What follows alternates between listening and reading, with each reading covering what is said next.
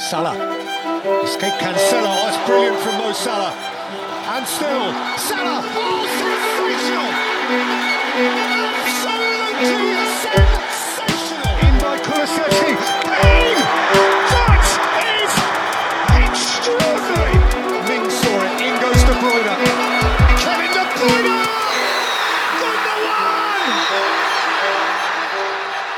Hej allesammans och välkommen tillbaka till FBL ikväll. Vi är tillbaka efter ett långt uppehåll då VM tog över alla våra hjärnor och eh, Lionel Messi eh, tog över hela fotbollsvärlden.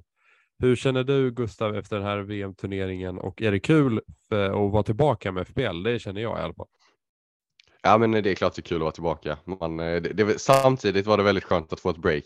Eh, det, det, det måste jag vara ärlig och säga att det, det, behövdes efter den ganska intensiva hösten som dessutom slutade lite småtråkigt för mig. Eh, så, så det var skönt att få en paus, eh, har njutit av fotbolls-VM, det sportsliga.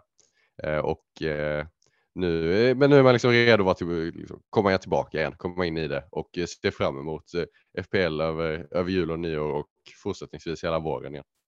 Ja, jag förstår att du eh, behövde ett break efter din eh, sista omgång som var eh, i omgång 16. Det var ju inte eh, det roligaste man har sett eh, någonsin, men ja, du, Nej, du det var ju beskriva tvärtom ungefär det sämsta. Det, det var tvärtom ungefär det sämsta man har sett någonsin. Eh, jag, jag, vi ska, jag vill inte lägga för mycket energi på att prata om den, den omgången nu, men det, jag tror det blev 27 poäng minus 4 till slut. Eh, trots att jag hade ett jättebra lag på pappret så min, min Game Week rank var 10 miljoner eh, och den räknar inte ens in minus 4 då. Eh, så det var ju blodröda pilar överallt. Eh, jag fick se mig själv passerad av dig till exempel som jag legat före hela omgång 1 till 15 eh, och det var många andra som, eh, som drog förbi mig eh, i den omgången också. Så att, eh, nej, det, nu är jag i en lite sämre position än vad jag hade planerat för kanske. Men aha, det är sånt som händer. Och Danny Ward på din bänk är alltså en poäng ifrån att ta halva din score nästan eh, den här omgången med 11 jo, poäng. Det är, ja, nej, jag, jag, jag, förstår att vi, vi, jag ska inte rubba in det i så mycket. Men eh, ja, ja, det gick bra för mig i alla fall. Jag fick 50, 53 poäng, mycket tack vare Darwin Nunez. Eh, bytte in Eh, ben White också, tog 8 poäng, vilket är sjukt eh, för en spelare som Ben White att ta 8 poäng. Och eh, Almiron eh, fortsätter att eh, leverera. Jag var ganska sent på Almiron-tåget ska sägas. Eh, så att, eh, det, det, var inte så att jag tjänade jättemycket på det. Eh, men nu går vi ändå vidare mot eh, omgång 17 då och vi har ju alla eh, unlimited transfers och Eh, det är otroligt många alternativ som man står här och väljer mellan. Ehm, hur känner du inför det här eh, wildcardet då som vi egentligen har fått? det är som du säger otroligt många olika alternativ. Jag känner att jag hade kunnat fylla två lag eh, med olika spelare där jag är ganska nöjd med alla spelarna. Eh, att det finns så många olika eh, alternativ på varje position egentligen. Framförallt i mittfält kanske, mittfält och anfall som, som jag tycker är bra alternativ och som jag gärna hade velat ha i mitt lag om det bara hade funnits plats. Eh, nu är utmaningen att vi bara kan ha 15 spelare i truppen eh, och då kommer man ju få, få välja bort favoriter. Eh, och få välja bort spelare som man, som man ser har en, en hög potential till att ta poäng de kommande veckorna så man ändå inte kommer få plats med laget. Och detta gör ju som jag ser att det kommer bli, alltså det, det, kommer skilja sig, eh, mycket kommer bero på slumpen de kommande veckorna för det kommer vara spelare som blankar, det kommer vara spelare som gör två mål eh, i varje omgång och, sen, och vilka de här spelarna är eh, det är liksom svårt att förutsäga på förhand lite för att det finns så många alternativ som är ungefär jämnbra. Eh, men att de är ungefär jämnbra på förhand betyder inte att de kommer leverera ungefär jämnbra. Utan det, jag, jag misstänker att vi kommer få se orimligt stora svängningar här om man, om man får uttrycka det så. Ja, jag tror det också och eh, det, jag tycker det är väldigt kul i alla fall att det är tillbaka och att eh, vi har unlimited transfer så att alla eh, har ja, lika förutsättningar i alla fall efter den här VM-turneringen. Det kommer nog bli ett ganska långt avsnitt det här. Vi har ju många lag och många spelare att gå igenom. Vi kommer även ta lite frågor senare och även då prata våra egna lag. Men ja, ska vi dra igång första matchen Tottenham-Brentford eller hur känner du? Men det kan väl göra. Tottenham är väl kanske framför allt det laget som man vill diskutera, eh, diskutera där. Eh, Harry Kane eh, levererade ju hela hösten egentligen. Ingen explosion riktigt poängmässigt, men, men tickade liksom på stabilt. Mål, inte varje match, men ganska nära varje match. Blankade väl bara två, tre gånger på hela hösten. Och ändå så ser jag inte Harry Kane i, i princip ett enda lag på Twitter. Vad beror det på? Eh, ja, bra fråga. Alltså, ja, men det är just där att eh, det kommer ju ingen explosion och då är det kanske inte värt att betala, eh, ja, vad ligger prislappen på nu? 11,6 eller ja, något sånt där. Eh, för en sån spelare när du dessutom inte bindlar honom och du har Håland och Nunez kanske som du ska få in bredvid och nu med Keynes eh, missade straff kan ju vara att han är lite, lite nere efter den här turneringen. Ehm, så att jag förstår ändå, det kan ju bli lite samma effekt som Salah hade efter eh, Afghan där, men ja. Bra fråga. Jag, jag tror att Kane kommer nog inte vara i mitt lag baserat på det. Jag, jag vill se hur han eh, hanterar den här situationen som man nu hamnar i efter den här straffmissen, för det känns ju som att det är en spelare som verkligen tar det till hjärtat. Jag tror nog att han kommer hantera den situationen ganska bra, att han är en så pass stor vinnarskalle och proffs att han bara kommer, kommer lösa det. Eh, mitt stora problem med Hurricane eh, som FPL-alternativ och anledningen till att jag inte heller har honom i laget just nu är att han, han, är, han är anfallare och eh, i anfallet så har vi bara tre, tre platser. Eh, det finns, vi får bara välja tre anfallare eh, och jag tycker att eh, att den anfallstrio som jag har, som jag tror att du har, som de flesta verkar ha, eh, det vill säga Håland, eh, Nunez och Mitrovic, eh, går före. Och jag, det kommer vi komma till senare avsnitt varför de gör det, men jag, jag har svårt att eh, hitta en plats för Kane helt enkelt. Hade vi fått ta fyra anfallare så hade jag varit betydligt mer sugen på att ha Kane eh, i laget. Men eh, nu är han inte bara dyrare än vad, än vad Nunez är till exempel, utan jag det, det, är konkurrensen, att vi bara får ha tre stycken och att det finns tre, framförallt tre andra väldigt, väldigt bra alternativ eh, som gör att jag tittar förbi eh, Kane just nu.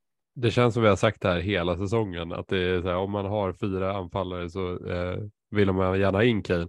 Men det, ja, det jag tänker på är väl framförallt att när Kane hade saker, ja, när han hade tankarna på andra saker, som eh, i början av, eh, var det förra säsongen, när han eh, tänkte på Manchester City ganska mycket, var han ju inte bra. Alltså alls. Och jag vet inte om det kan bli en sån här, alltså det kan, man vet ju inte riktigt hur det kommer bli, men det kan ju bli samma sak nu. Eh, ifall, ifall han har tagit det för mycket till hjärtat. Samtidigt så borde, borde det ju vara en, en, situation som man gärna vill slippa tänka på, tänker jag, och mm. gå vidare från. Mm. Eh, så, så, jag tror inte, oavsett så är det ju helt omöjligt för, alltså det är ju bara Harry Kane som vet hur, hur Harry Kane kommer reagera på det här, om, om ens han själv vet. Eh, och då är det liksom, det, det, går ju inte att ta med i, i, i beräkningen när man spelar FPL eftersom det är en, vi kan, liksom, man kan erkänna att det är en, en faktor liksom Eh, till en viss grad, men det är, liksom, den är omöjlig att eh, bestämma vad, hur, hur mycket påverkan den får på Harry Kanes insatser och i, liksom, om den är positiv eller negativ för hur han, hur han kommer prestera för Spurs. Och det gör väl att jag kanske inte tycker att man ska läsa in eh, alldeles för mycket i det. En riktig varningsflagga i Tottenham är ju Ivan Perisic, får man ändå säga, efter den här turneringen. Han snittade väl typ 95 minuter per match. Det är, han spelade typ mest av alla spelare i hela turneringen. Eh, det känns ju som efter, att... en hel höst där, efter en hel höst där Conte aldrig har velat spela honom i princip har det känts. Nej. Eh, eftersom han inte tycker att han är tillräckligt fit. Eh, så går han och spelar varje minut i VM. Jag vet inte om det, det säger något om något, men nej, som du säger, det är en jättevarningsflagg. Han, har ju, han kommer ju inte spela Eh, inte spela för Spurs överhuvudtaget på, eh, på ett bra tag eh, efter att ha packat in så många, så många minuter och med, dessutom med liksom den intensiteten ändå eh, på ganska kort tid så har jag svårt att se Alltså, alltså, även om han skulle vara frisk hade inte han varit nära ett lag för mig. Men, eller frisk, även om han inte skulle ha spelat så extremt många minuter. Men nu när han, när han har gjort det så är han väl egentligen den nästan den enda eh, FPL-relevanta spelaren som vi får stryka på grund av VM. I övrigt så tycker jag att eh, de flesta spelarna som har spelat mycket i VM inte är, så här, hade varit särskilt intressanta eh, i FPL ändå. Och de flesta av de som är, är högaktuella för våra lag, de har inte spelat så där jättemycket i VM. Antingen har de inte fått spela eller så har de inte gått så långt. Vilket ju är skönt för oss lite tankar kring Richarlison är väl eh, skadad om inte jag har helt fel. Eh, Ja. så eh, vad tänker vi om Kulusevski? För att det finns ju definitivt en plats för honom nu i det här anfallet och han är ju tillbaka. Eh, ja, när, när han väl spelar så ser ju Tottenham ut som ett helt annat lag nästan. Det gör de och eh, vi, får väl se hur, hur situationen är med Son. Han har spelat med, med ansiktsmask ett tag nu i, i VM och sett lite besvärad av det, ut av den. Eh, men Richarlison skadade ett tag så, så Kulusevski kommer spela. Eh, och eh, vi såg i våras vad Kulusevski kan göra när han spelar, vilken nivå han håller. Vi vet det. Eh, och eh, jag ser ju egentligen inte så många anledningar till att man inte ska ge en seriös funderare på om man ska ha Kulusevski i laget eller inte. För att det är ett alternativ man måste överväga. Eh, han eh, fanns med i mitt senaste lag mest för att jag eh, gärna vill ha en spelare i den priskategorin. En mittfältare kring 8 miljoner. Så att man enkelt kan liksom, byta mellan dem. För det kommer komma dubbelomgångar. Spurs till exempel i omgång 20 kan jag dra igenom dem så alla, alla är med på vilka vilka dubbelomgångar som har presenterats under uppehållet.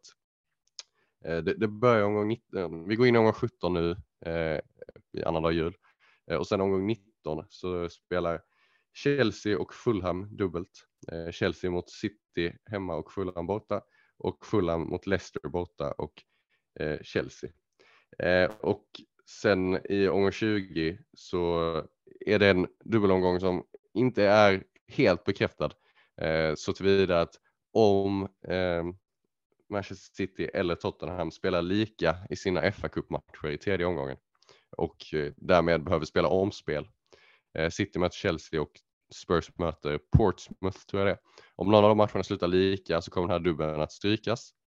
Men om de inte gör det eh, så, så spelar både City och, och Tottenham dubbelt i omgång 20. Eh, det ska sägas att det är inte inte historiens roligaste dubbelomgångar det där för att eh, City möter Manchester United och Tottenham och Tottenham möter Arsenal och Manchester City.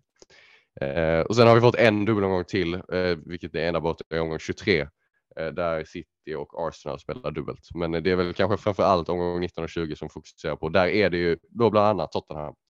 Eh, och eh, även om eh, Tottenham har på pappret svårast möjliga dubbelomgång Arsenal och Manchester City får ändå ha ses ha varit ligans två bästa lag eh, den här säsongen. Eh, så ser jag ändå att det är matcher där, där man faktiskt kan göra någonting. Eh, med, med kontringsspelet, Kulusevski, Kane och Son framförallt. Ja, alltså City har ju haft svårt med Spurs när det gäller deras kontringsspel. Det vet vi. De, Spurs lyckas ju alltid eh, få in ett par bollar åtminstone eh, på ett eller annat sätt. Oftast har det varit Mourinhos eh, låga kontringsspel, men nu eh, är det ju Conte och Conte, vad blev det, 3-2 se, senast? Eller vad? Jag kommer ihåg den matchen. Jag tror det, var en, Ja, otrolig match. Nej, så jag, jag håller med dig. Det, det finns ju en höjd där.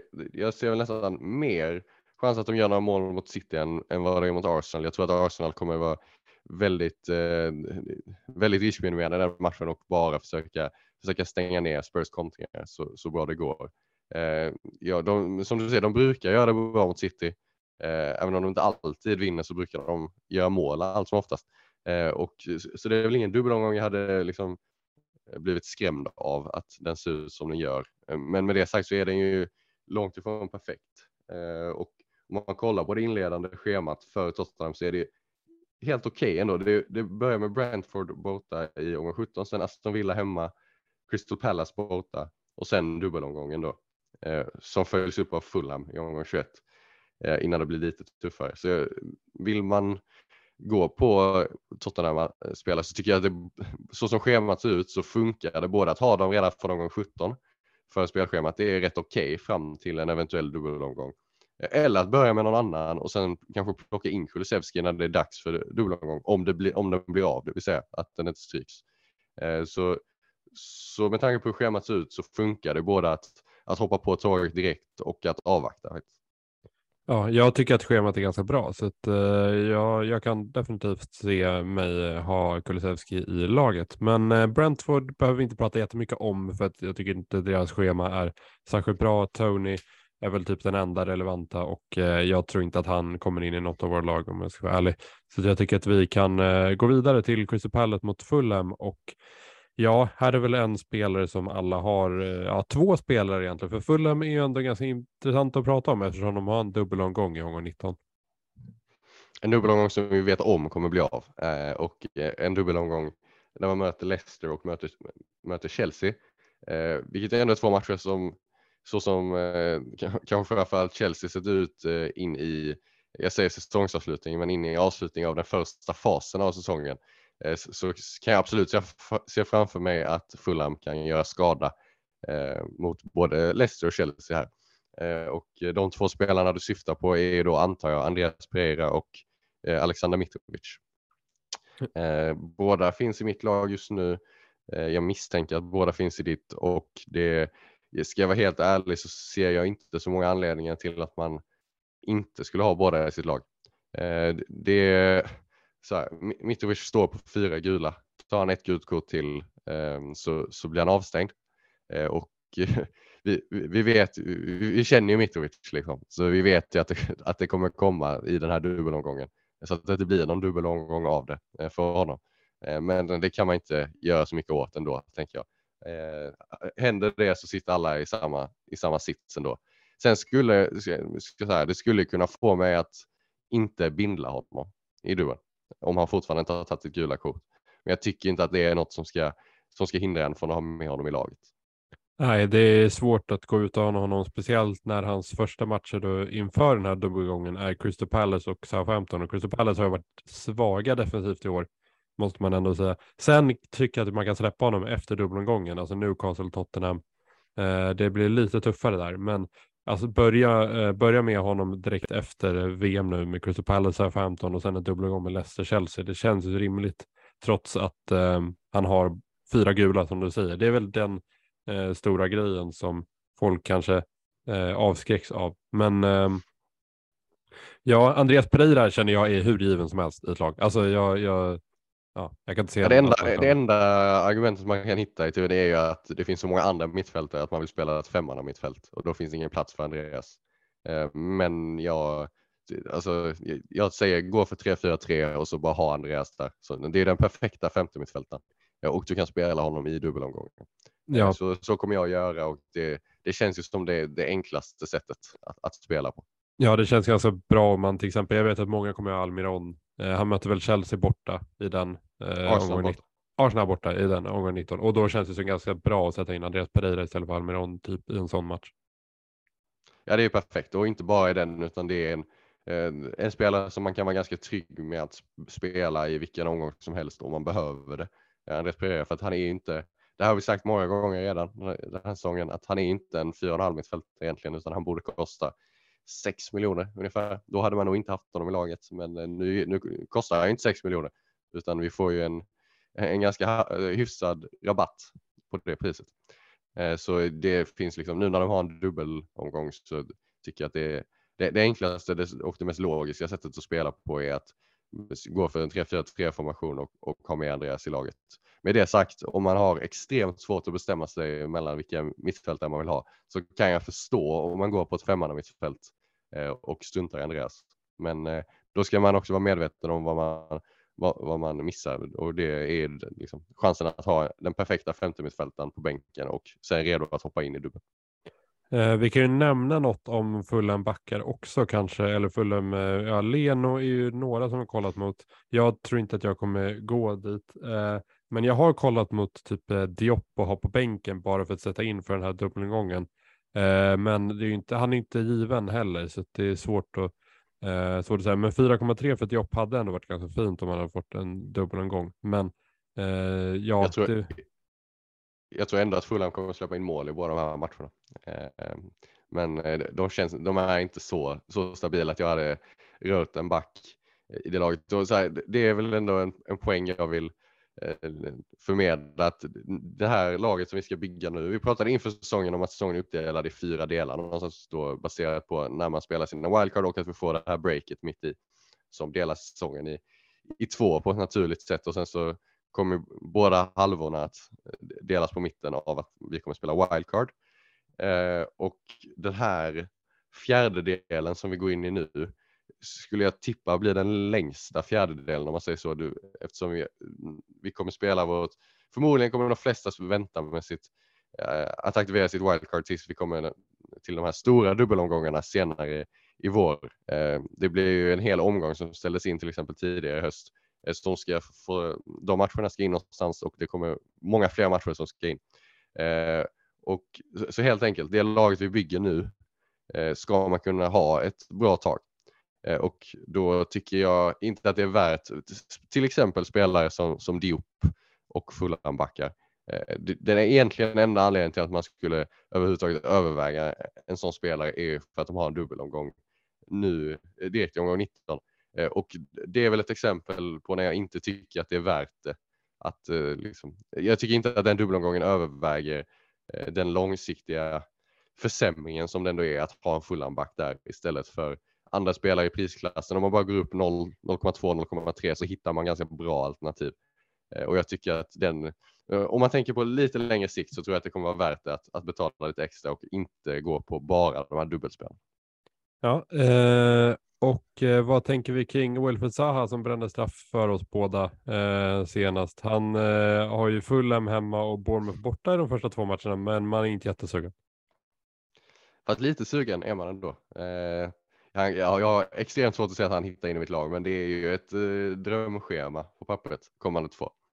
Eh, som du ser, Fulham hemma följt av Bournemouth borta. Det blir inte mycket bättre än så. Eh, och om, om Eduard inte spelar, jag eh, har inte status på Eduard, men eh, om han inte skulle spela och Zaha spelar eh, som anfallare så kan jag absolut se att han gör det väldigt bra här. Det är bara att hoppas att han inte får några straffar, eh, för de verkar inte kunna sätta. Eh, men eh, så, så, men så här, har man honom i laget så måste man ju byta ut honom efter två omgångar. För sen blir schemat riktigt tråkigt. Eh, så då, då, det går inte att behålla honom längre än omgång 18 i princip. Eh, och då är det ju att, att man ska plocka med dem i laget när man är medveten om, medveten om att jag måste, måste byta ut honom eh, redan efter två omgångar. Eh, och det hade jag kanske inte gjort. Jag tycker inte att, att Wilfried Zaha är tillräckligt bra för att det, det ska vara värt att, att planera in det bytet. Eh, visst, spelschemat är bra, men det finns så många andra alternativ eh, på mittfältet.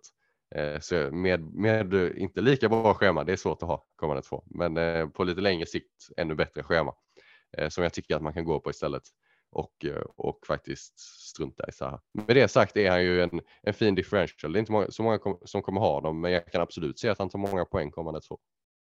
Um, då rör vi oss vidare till Everton Wolves och uh, det här är egentligen eh, kampen om 4.0 backarna. Det är ju egentligen inte så många andra spelare som jag är intresserad av från Everton och Wolves än eh, Patterson och Bueno kanske som det är folk som eh, kollar mot i det här i den här matchen. Eh, det känns ju lite som ett ångestmöte får man säga. Wolves med ny tränare eh, inför den här matchen.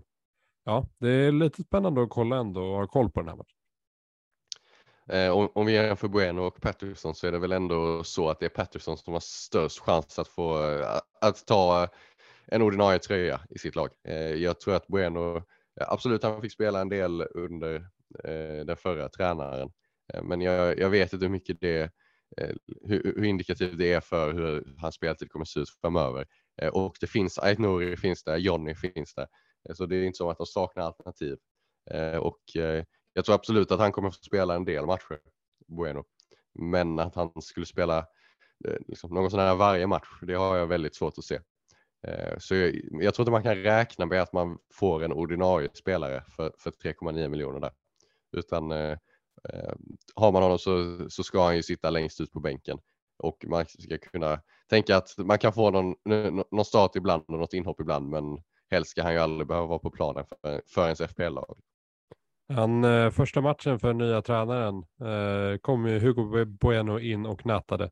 Eh, så det var ändå, han gjorde ändå ett bra intryck måste han ha gjort. Jag är inte så att jag såg den här matchen, men eh, ja, jag tycker ändå att. Eh, det var ändå Wolf så du hade ju kunnat göra. Men... Ja, jo, precis. Eh, men ja, Patterson är ju klart bättre val.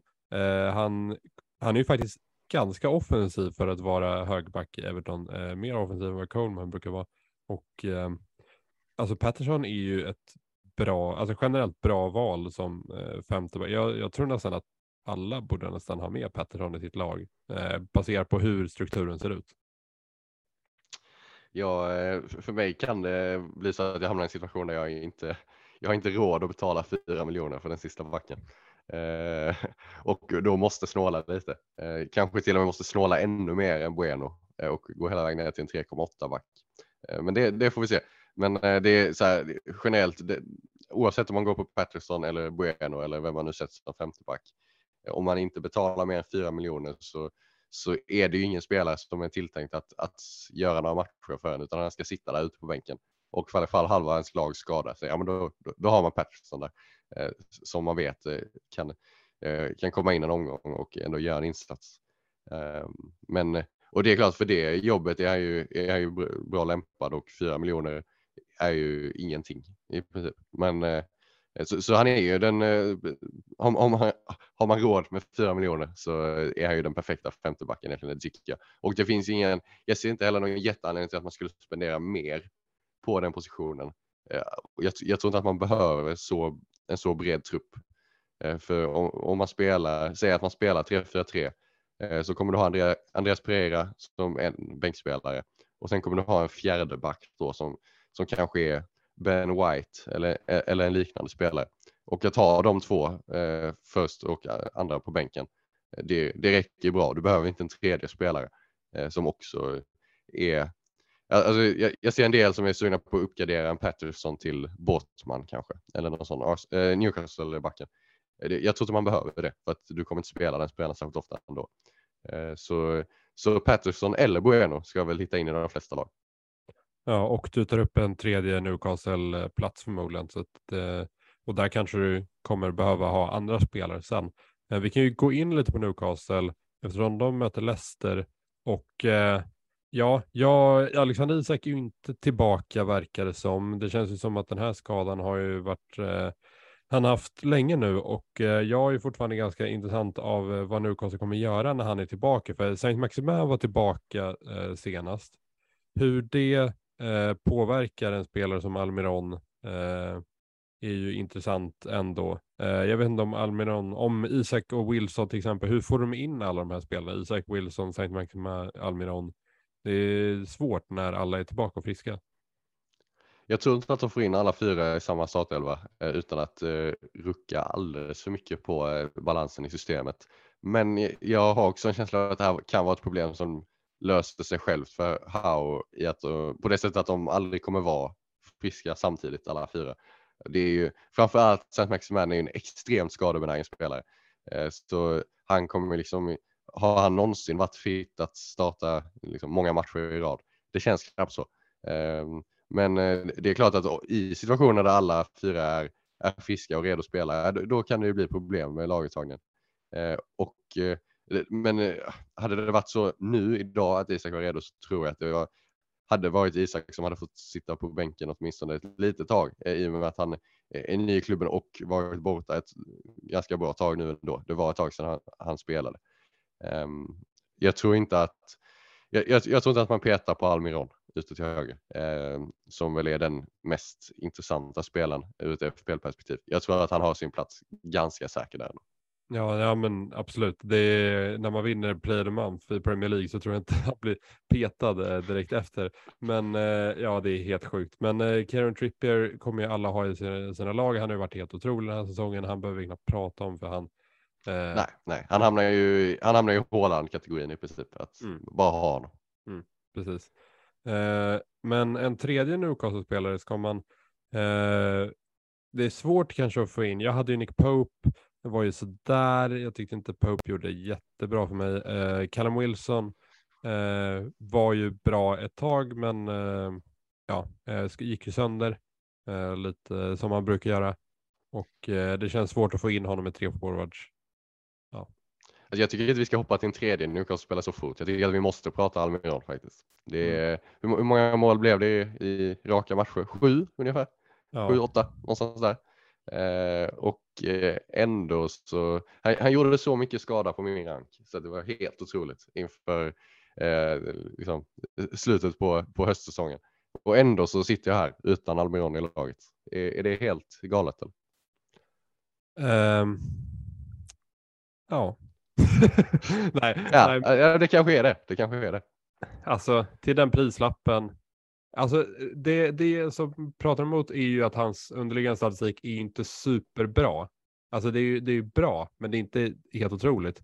Men eh, och att det har ju kommit ett VM som kanske har liksom pausat hans form, än man säger. Eh, han behöver liksom starta om lite på nytt, men alltså i det här Newcastle-laget, han, vad gjorde han? Två mål i träningsmatchen här eh, som var, nej, jag, jag, jag måste bara nästan ha med han bara för att eh, ja, blocka lite ranken. Nu. Alltså, det, ja, det, det, är ju det, det, är rimligt, det är rimligt spelat att ha med honom. liksom. Men eh, jag är ändå... Eh, det- Dels är det ju de underliggande siffrorna. Sen ska det ju sägas att de är också, för, för en mittfältare som kostar 5,8 miljoner så är de absolut inte dåliga. Eh, och även om han skulle, eh, eller vilket han kommer, inte- han kommer inte göra mål varje match. Så till slut kommer han ju att sjunka tillbaka närmre vad han är förväntad att prestera. Eh, men även om han gör det så är han ju ett bra val till 5,8 eh, för att eh, han, han kommer göra mål ibland och han kommer göra mål tillräckligt ofta för att han ska vara värd pengarna. Så det är väl inte så mycket för mig om han är värd pengarna. Det är mer om han är, om han är tillräckligt bra direkt från början för att förtjäna en plats i laget i konkurrens med Rashford, i konkurrens med Martinelli, i konkurrens med Kulusevski och, och så vidare. Om jag, ska, jag måste offra en av de tre om jag ska ha Almiron i laget. Eh, Och där jag vill, att jag till exempel kollar på alternativ som att börja med Rashford de första tre omgångarna när United har bra schema och sen byta in Almiron. Ehm, men ja, vi får se. Ja, precis. Alltså det går ju kanske att gå utan honom. Alltså jag, hade, jag valde in han inför omgång 15 och då tog han ju 8 poäng och sen 6 poäng. Och det går ju att hitta andra eh, vägar till poäng. Liksom. Eh, till exempel, jag funderade ju på då att ta in eh, Gibbs White som tog 13 poäng och 11 poäng. Så att han eh, hade ju tagit betydligt mer än Almiron eh, de två sista omgångarna. Men eh, ja, nej, men det är som sagt Almiron.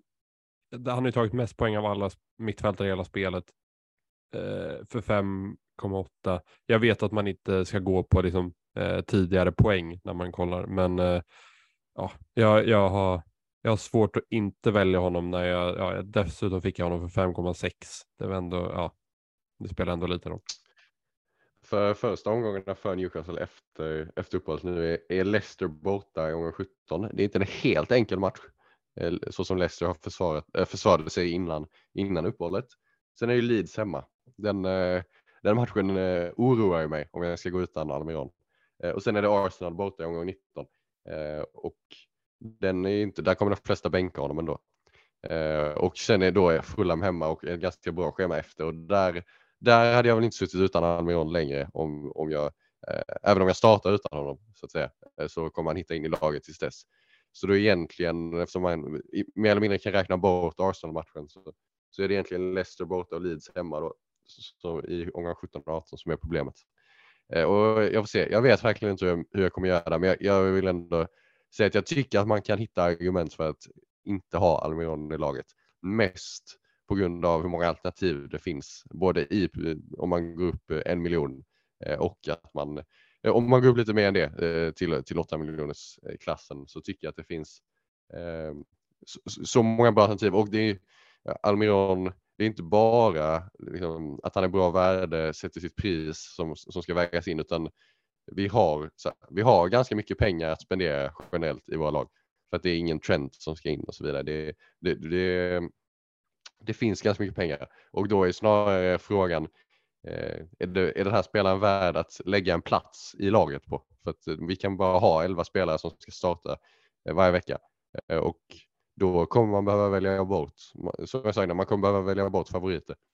Eh, och då, eh, liksom, då, då räcker det inte bara med att vara bra, bra värde för pengarna för mig utan då, då måste du också ha den här eh, höjden i dig för, för att eh, jag ska tycka att det är värt att ha dem i laget. Ja, inför säsongen hade man ju undvikit Almiron kan man säga, men nu är det, eh, ja, nu har det förändrats och eh, de möter ju ett Leicester-försvar där eh, en del kommer nog att ha Danny Ward i eh, kassan. Eh, och även lite, ja men eh, Timothy Castagne var ju svinbra eh, inför VM. Eh, tog ju poäng i varje match och jag blev frustrerad som bara den över alla som hade Leicester-backar och försvarare för de höll ju nollor trots att de kanske inte borde ha förtjänat det alla gånger. efter att ha börjat säsongen med att släppa in hur mycket mål som helst.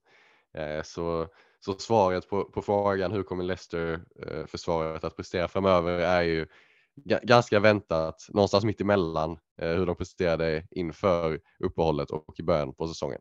De kommer ju inte, inte hålla nollan så ofta som de gjorde på slutet, vilket väl var typ 6 nollor på sju matcher eller sånt.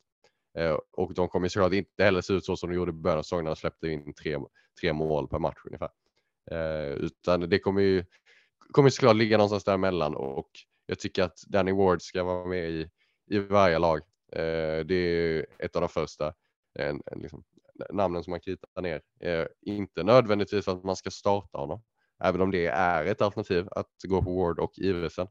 Eh, kostar väl bara 7,9 tror jag, om du hade Ward från, från staten. Eh, och det är, det är ett alternativ att ta båda Leicester-målvakterna eh, och spela Ward varje vecka. Eh, det, men just med tanke på hur billiga de är så är det ändå ett, ett rimligt val att göra. Eh, men det som de flesta som jag har sett titta på är ju Ward som backup-målvakt och sen Kepa i kassan.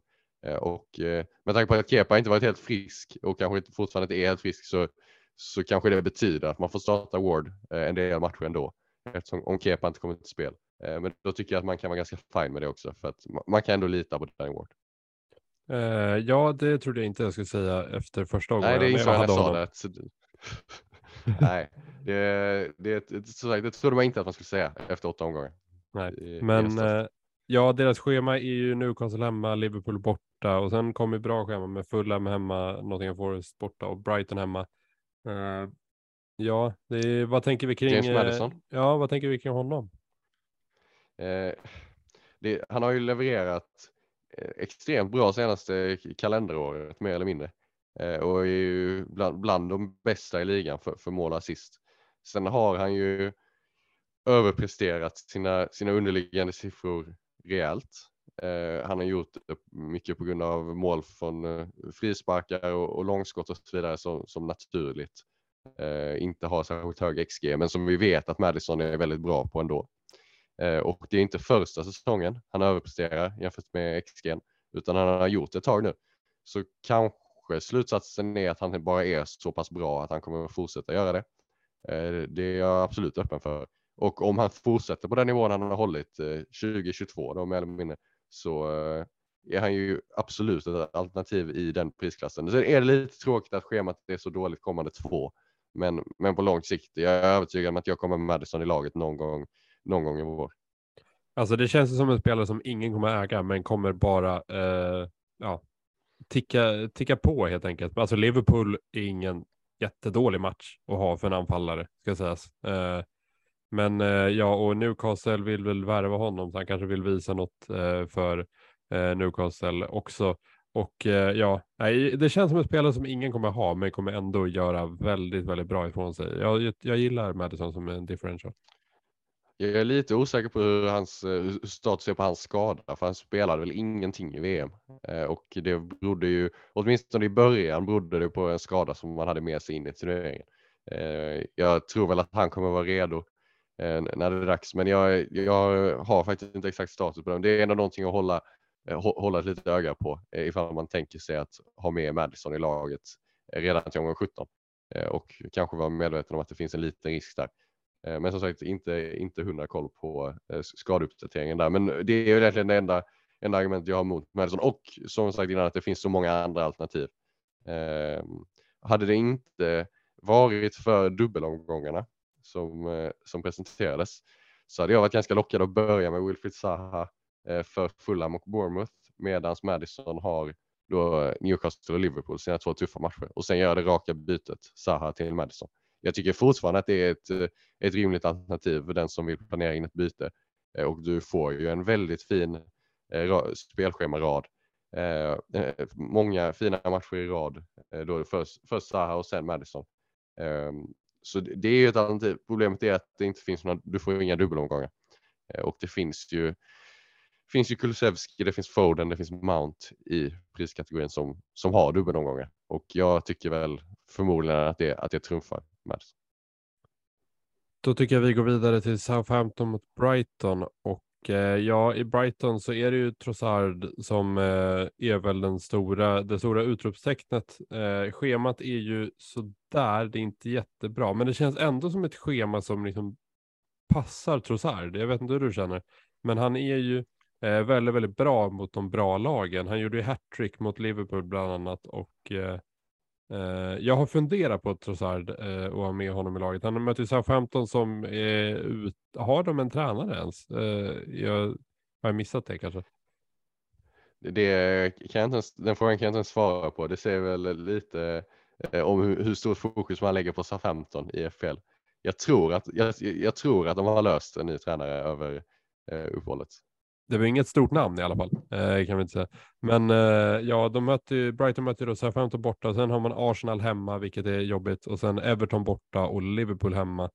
Eh, det är ändå ett, ja, ett relativt tufft, eh, tufft schema, men Brighton är ju bra, alltså offensivt, så att eh, ehm, Trossard Ja, jag, jag har kollat mot Trossard i alla fall. Sen vet jag inte hur mycket det kommer påverka att McAllister förmodligen inte med. Vi vet inte. Uh, uh, han kanske alltså missar någon direkt match. Till omgång 17 är han inte med i alla fall. Nej. Det har jag ju svårt att se. Men mm. uh, det ska väl inte dröja för lång tid innan han är tillbaka. jag tycker att Trossard är ett intressant val. Det är ingen jag har, har faktiskt har funderat på överhuvudtaget.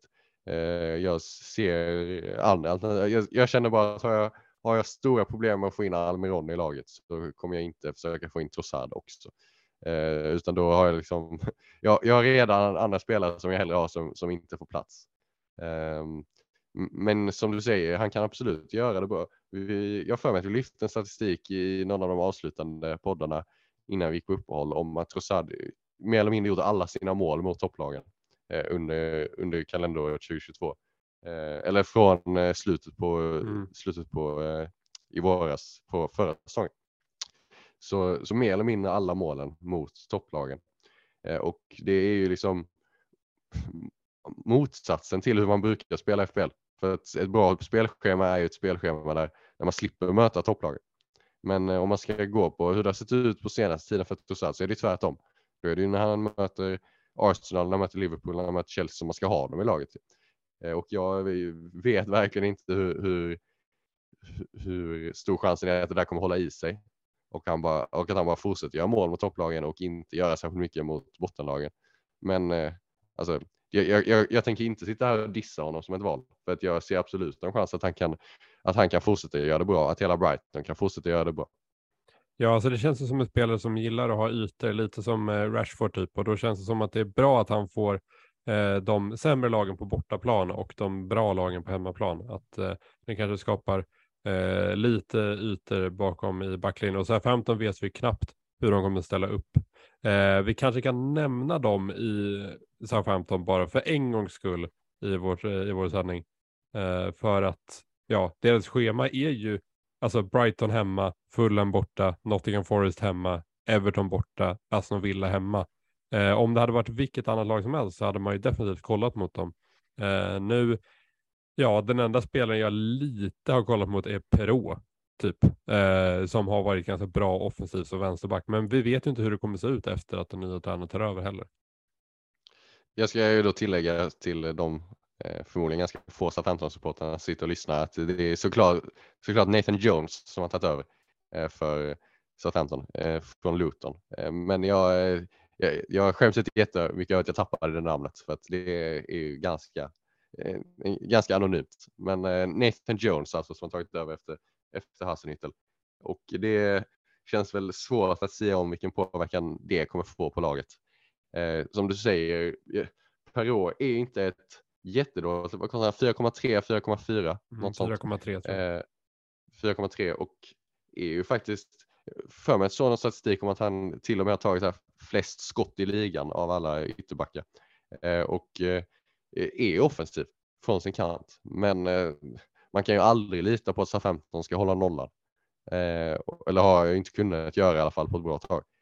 Eh, så att då, alltså, jag, jag, tycker inte man ska spendera så mycket på en femte back och som fjärde back så, så tycker jag det, det finns så mycket bättre alternativ om man går upp lite i prispengar. Det räcker med 0,1 i sådana fall för, för Bortman så har du ett bra alternativ. eh, som, där du faktiskt kan lita på nollorna. Eh, och kanske framförallt om man går upp 0,2-0,3 till, eh, till Ben White till exempel, eh, så får man ju ändå säga att det är, det är nivåskillnad på Ben White och Perrault. Eh, och då tar man ju såklart Ben White alla dagar i veckan. Eh, ja, ja, men precis. Eh, om Brighton fortsätter eh, spela som de gjorde liksom in, eh, inför VM och Welbeck typ är borta, då tror jag att Welbeck kan vara tillbaka. För Trossard spelade ju striker när Welbeck eh, var borta och så lyfter de in Mitoma. Alltså, jag förstår inte varför Mitoma inte får spela mer i Brighton eller i Japan för den delen. Jag tycker han är riktigt, riktigt bra och han kostar ju bara 4,9 men Eh, det känns ju ändå som att det inte är en spelare som är aktuell förrän vi vet att han verkligen eh, startar eh, alla matcher. Men alltså, han kan ju bli ett bra alternativ om han fortsätter starta som 4,9 mittfältare. Han kan ju bli ett bra alternativ, men jag, jag, vet jag, jag tycker också att han hamnar lite mellan eh, me, liksom, mellan olika alternativ. För han är lite för dyr för att ha som femte mittfältare, alltså och bänka varje vecka. Eh, så, som Andreas Pereira till exempel, då går man ju på Pereira istället och spara pengarna. Eh, och eh, han är ju för dålig för att han ska kunna starta varje vecka i ens FPL-lag. Alltså, det finns ju så mycket bättre alternativ. Mm. Eh, gå upp en miljon så har du Almiron. Eh, och det, då, det, det, är inget problem att hitta den miljonen. Eh, så nej, det är absolut, han är en jätteintressant spelare, men jag har svårt att säga att han ska bli något FPL-alternativ, tyvärr. Eh, Aston Villa mot Liverpool kan vi gå vidare till och eh, Unai Emery kommer ju fortsätta eh, sin, eh, ja, eh, sina första matcher med Aston Villa och eh, Liverpool här. Darwin Nunez är ju många som kollar mot. Hans VM-insats var ju inte superbra, eh, men jag tycker att det var eh, lika mycket Uruguays fel som det var Darwin Nunez fel om jag ska vara helt ärlig. Eh, det känns som att när han kommer tillbaka till Liverpool, ett system som han vet nu eh, sen, bra, sen bra tid tillbaka och eh, han kommer ju vara given i och med att eh, Diaz fick nu någon form av setback. Jota är ju, verkar inte tillbaka så att eh, Salo och Nunez verkar fortsätta på topp där och det känns ju som att när de spelar på topp tillsammans så finns det ju otroligt stora, eh, stor potential till FPL-poäng. Det gör det. Och eh, som du säger, Diaz eh, ryktas väl om ytterligare tre månader som han behövde köra rehab. Och Jota ska vara tillbaka någon gång i början på februari tror jag. Eh, så det innebär att vi får ganska många omgångar där Salah och Nunez ska spela på topp eller är tänkta att spela på topp. Eh, med eller utan Firmino så, så kommer de två utgå från, från centrala anfallspositioner. Eh, och då, det, det, gjorde de ju mer eller mindre under sista halvan av, av den här första delen på säsongen. Och där såg vi ju mer eller mindre att eh, Nunez fick fler och bättre chanser än vad Salah fick. Eh, och då när man bara behöver betala 9 miljoner för Nunez kontra 13 för Salah, eller ja, 13 eh, ungefär för Salah. Eh, så tycker jag att det är liksom så nära en no-brainer som man, som man kommer för att du, du får liksom, Liverpools anfall är inte dåligt. Trots att de tappar Diaz och Jota så är det ett av de, det, det är topp tre i ligan och har ju en en väldigt hög höjd. Kommer ytterbackarna igång lite bara, de har ju underpresterat rejält, framförallt Trent kanske. Eh, om de bara kommer igång dessutom så finns det en ännu högre höjd i det anfallet. Eh, och eh, det här är ändå, tvingar du mig att välja mellan att eh, bara ha Sala eller bara ha Nunez så väljer jag faktiskt att bara ha Nunez den här gången. Eh, just eftersom han är så mycket billigare. Ja, alltså även fast han hade en dålig VM-turnering så tycker jag han, vi måste ju prata lite om hans insats eh, i matchen innan eh, VM, där när han tog 13 poäng, för det hade ju kunnat blivit alltså otroligt många poäng i den här matchen, typ 20. Jag satt ju och kollade på den.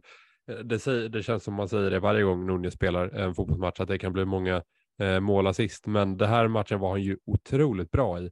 Eh, och det var mycket tack vare en eh, ja, bra insats som målvakt. Jag kommer inte ihåg vem det var som stod den matchen. Men ehm, ja, jag tycker att Nunez är ett väldigt, väldigt bra alternativ som ja, nästan alla borde fundera på i alla fall. Jag tycker att han är, med tanke på att hans prislapp är så fortsatt billig ändå. Alltså jag tycker att han är första Liverpool-spelaren som, liksom, som hamnar i ett lag. För, och, som sagt, jag tycker att han är jag tror att Salah, eftersom han tar straffarna bland annat, får extra poäng för, för mål, får poäng för hålla nolla och så vidare, så tror jag att Salah kommer ta fler poäng än vad Nunez kommer göra. eh, framöver. Men med tanke på prisskillnaden eh, så tycker jag eh, nästan att Nunez passerar Salah som, eh, och blir det bästa FPL-valet med tanke på hur mycket pengar man sparar in. Sen eh, har jag inga problem med tanke på att ha båda. Det är inte en situation där man måste välja mellan dem utan det funkar att ha båda. Eh, jag planerar att ta båda, kommer förmodligen köra på det spåret. Även för att jag är lite orolig för att det är ganska mycket pengar att lägga. Det är 22 miljoner att lägga på, på ett Liverpool-anfall som inte riktigt har funkat klockrent så här långt den här säsongen. Nej, men samtidigt vet du ju att du kommer få Sala i en forwardsroll. Det visste du inte tidigare. Han spelar lite höger mitt och eh, ja, nu, nu är du betydligt mer säker på vad du kommer få där och det känns som att man kan sitta ganska bra bara på den där forwardsduon och bara hoppas på det bästa. Um, Även fast schemat kanske inte är superbra. Det är väl helt okej, okay, men det är inte mer än det skulle jag säga. Det är väl också Aston Villa utan Martinez får man anta. Mm. Eh, som man möter i 17. Så det lär ju bli Robin Olsen i mål. Eh, och det är klart, det är väl inte, det är väl inte dåligt för, för, för Salah och Nunez direkt. Eh, och sen om vi ska prata Salah så är det ju så att det, absolut, det var, han var en besvikelse eh, framförallt första halvan av höstsäsongen. Men efter att han flyttades till en mer central position så har eh, helt naturligt de underliggande siffrorna gått upp. Han har fått fler chanser. Han har skapat färre chanser. Alltså han har gått från att vara mer av en eh, kreatör och eh, en spelare som serverar lägen för andra, vilket han, är en roll som han eh, hade Ehm, mer av i början på säsongen till att nu vara framför mål och avsluta lägena själv eh, i större mål. Och det är ju precis den Sala vi vill ha i FPL. Eh, så det är ju en, en diskussion som vi, vi kan väl ta den redan nästan. Salah mot, mot De Bruyne. För att jag misstänker att de flesta kommer ha en av de två i laget. Eh, men det är svårt att få plats med båda. Eh, nu har ju Manchester City förmodligen två dubbelomgångar kommande Eh, kommande sex. Men eh, jag, jag, tycker ändå att man kan hitta argument för att gå, gå på Sala före De Bruyne. Vad, vad känner du? Uh, ja, jag tycker också man kan uh, ha argument. Just nu har, sitter jag på De Bruyne bara för de här dubbelomgångarna, men uh, ja, jag var inte jätteimponerad av De Bruyne i VM och eh, Salah, alltså i den här nya rollen som du pratar om så känns ju Salah så otroligt mycket bättre än vad han gjorde innan. Och eh, jag tänkte på det också att eh, har Salah ens fått en straff i år? Alltså, det har han inte. Nej, och det känns som nej. att eh, ja, det känns som att när han väl får den, eh, det, det, känns som att alla tidigare säsonger har Salah varit så självklar för att han får ja, 8-9 straffar per säsong typ nästan. Uh, och nu har han inte fått en enda och det gör ju att man, uh, ens bild av Salah den här säsongen gör att han, ja, är att han är lite sämre. Men lägg till tre, fyra straffar så är ju Salah nästan som den gamla Salah. Ja, ja, alltså det, det är verkligen så. Bara han har fått två straffar eh, och satt dem eh, i höst, vilket man liksom är verkligen ett, eh, ett rimligt scenario att Liverpool får två straffar på 16 matcher. Eh, men hade han fått dem, hade han fått två straffar och gjort mål på dem så hade han varit spelets bästa mittfältare poängmässigt. Mm. Och då, alltså han, jag tror han har tagit åtta poäng Eh, färre än De Bruyne. Eh, och då är liksom eh, så som det berättas så är det katastrofsäsong av Salah. Han har aldrig varit så här dålig och De Bruyne briljant, levererar varje match och så skiljer det ändå inte mer. Jag vet, jag vet att jag sagt det tidigare i höst och det har, De Bruyne har, har fortsatt ta flera poäng. Men jag, förmodligen så kommer jag börja med Salah och sen om dubbelomgången i omgång 20 blir av för City så kommer jag ta ett beslut om jag eh, antingen då skicka Salah och plocka in De Bruyne eller om jag vill byta in Phil Foden. Så förmodligen kommer det bli så för mig att jag börjar med två City och sen så kommer jag välja vem av De Bruyne och Foden jag vill byta in när det är dags för dubbelomgång. Eh, och det är också, vi kommer att prata om det när jag kommer till City, men det, det är ändå en, en rimlig strategi tycker jag. Eh, att man skjuter upp, skjuter upp beslutet lite. För att det går att, att lägga ett byte på den positionen. Eh, och jag tycker att eh, fram till omgång 20 så Visserligen Citys schema eh, ganska bra också. De möter Leeds, de möter Everton, de möter Chelsea. Ehm, men Liverpools också bra. Alltså Aston Villa borta utan Martinez, sen Leicester hemma, Brentford borta. Då, då, då föredrar jag faktiskt Salah i de tre. Ja, och framförallt eftersom eh, Salah spelar för ett Liverpool där du förmodligen inte kommer vilja ha tre spelare från och eh, De Bruyne spelar för ett City där det definitivt finns spelare eh, att ja, plocka in, ja, men till exempel Phil Foden eller eh, Kyle Walker eller någon eh, tredje City-spelare som du kanske vill ha. Liverpool har inte samma problem den här säsongen. Eh, så att jag tycker väl generellt att jag föredrar eh, Salah efter eh, vad jag har sett, eh, både ja, inför VM och eh, även nu. Vad känner du kring Trent och Robertson? Um, ja, bra fråga. Robertson tycker jag har sett nästan bättre ut än Trent senaste uh, matcherna. Men alltså, jag måste se mer från det där försvaret fortsatt. Det är, det är fortsatt svagt alltså. Jag förstår inte vad som har hänt riktigt. Det är, alltså, de har ju ungefär samma mittfält och samma backlinje som de haft tidigare, men det känns bara som att det är ofokuserat eller någonting. Jag, jag kan fortfarande inte, för vi pratade om det här när du plockade in Trent typ efter, var det WC eller någonting? Ja, det var det. Det var, det. det var så här att man, man hoppades på att det skulle bli bättre, för man vet ju att de kan så mycket bättre försvarsmässigt. Man vet att det är ett bra försvar, men eh, de har inte lyckats få ihop det och jag vill fortfarande vänta och se tills jag ser att de har fått ihop det. För att innan jag går på en sån dyr eh, back som Trent och Robertson ändå är. Nej, jag, jag, jag instämmer. Det är, det, det, det rimliga sättet att spela på. Eh, att avvakta kring Trent Robertson. Med det sagt så eh, tycker jag att det är ett argument för att ha Cancelo i laget är att om Trent till exempel eh, börjar leverera så som, så som Trent brukade göra, då kommer ju alla vilja ha in honom i laget för att det, den nivån är liksom 200 poäng per säsongnivå. Eh, och då är det ju ganska skönt att kunna göra det raka bytet Cancelo till Trent till exempel. Eh, så att man har en spelare i den priskategorin så att man kan skifta mellan premiumbackarna om Liverpool-spelarna kommer igång igen. Vilket de mycket väl kan göra. Men eh, så jag tror att det, det är den mest logiska strategin att börja utan men att se till så att man har ett, ett sätt där man kan få in dem genom bara ett byte så man inte behöver göra två, tre byten och ta massa minus för att sen i panik få in Trent när han, när han börjar leverera. Eh, och ja, Aston Villa behöver vi kanske inte gå igenom så jättemycket. Jag tror inte det är någon spelare där som folk eh, kollar mot, eh, utan istället går vi vidare till Arsenal West Ham och Arsenal är ett lag som jag är väldigt eh, intresserad av att prata om för att jag vet inte riktigt vad jag ska känna kring Arsenal. Eh, de, är ju, de leder ju ligan. Eh, de har ju varit helt otroliga.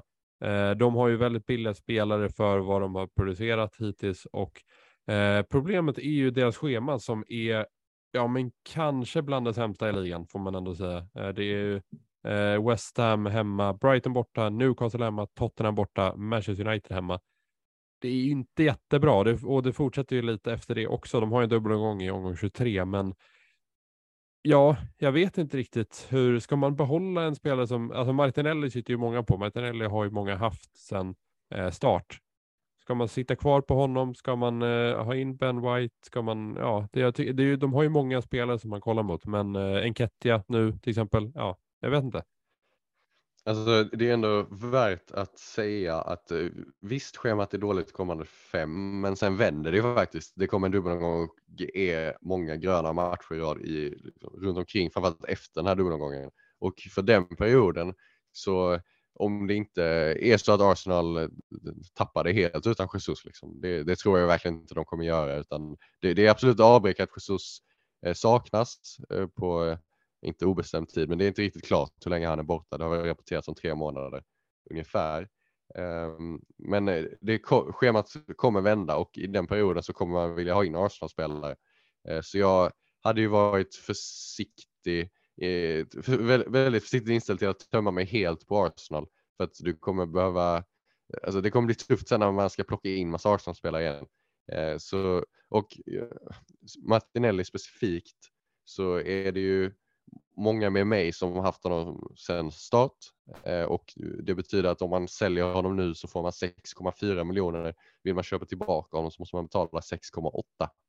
Eh, det, var, det var det jag gjorde med Håland Eh, i omgång 15 eh, och offrade 0,4 där. Så mitt, eh, alltså jag känner lite så här att mitt lagvärde är så dåligt just nu, eh, mest på grund av att jag eh, bytt ut Håland, att jag inte kan göra e-, så en gång till. Och för, alltså det, det blir dyrt att plocka tillbaka Martinelli igen.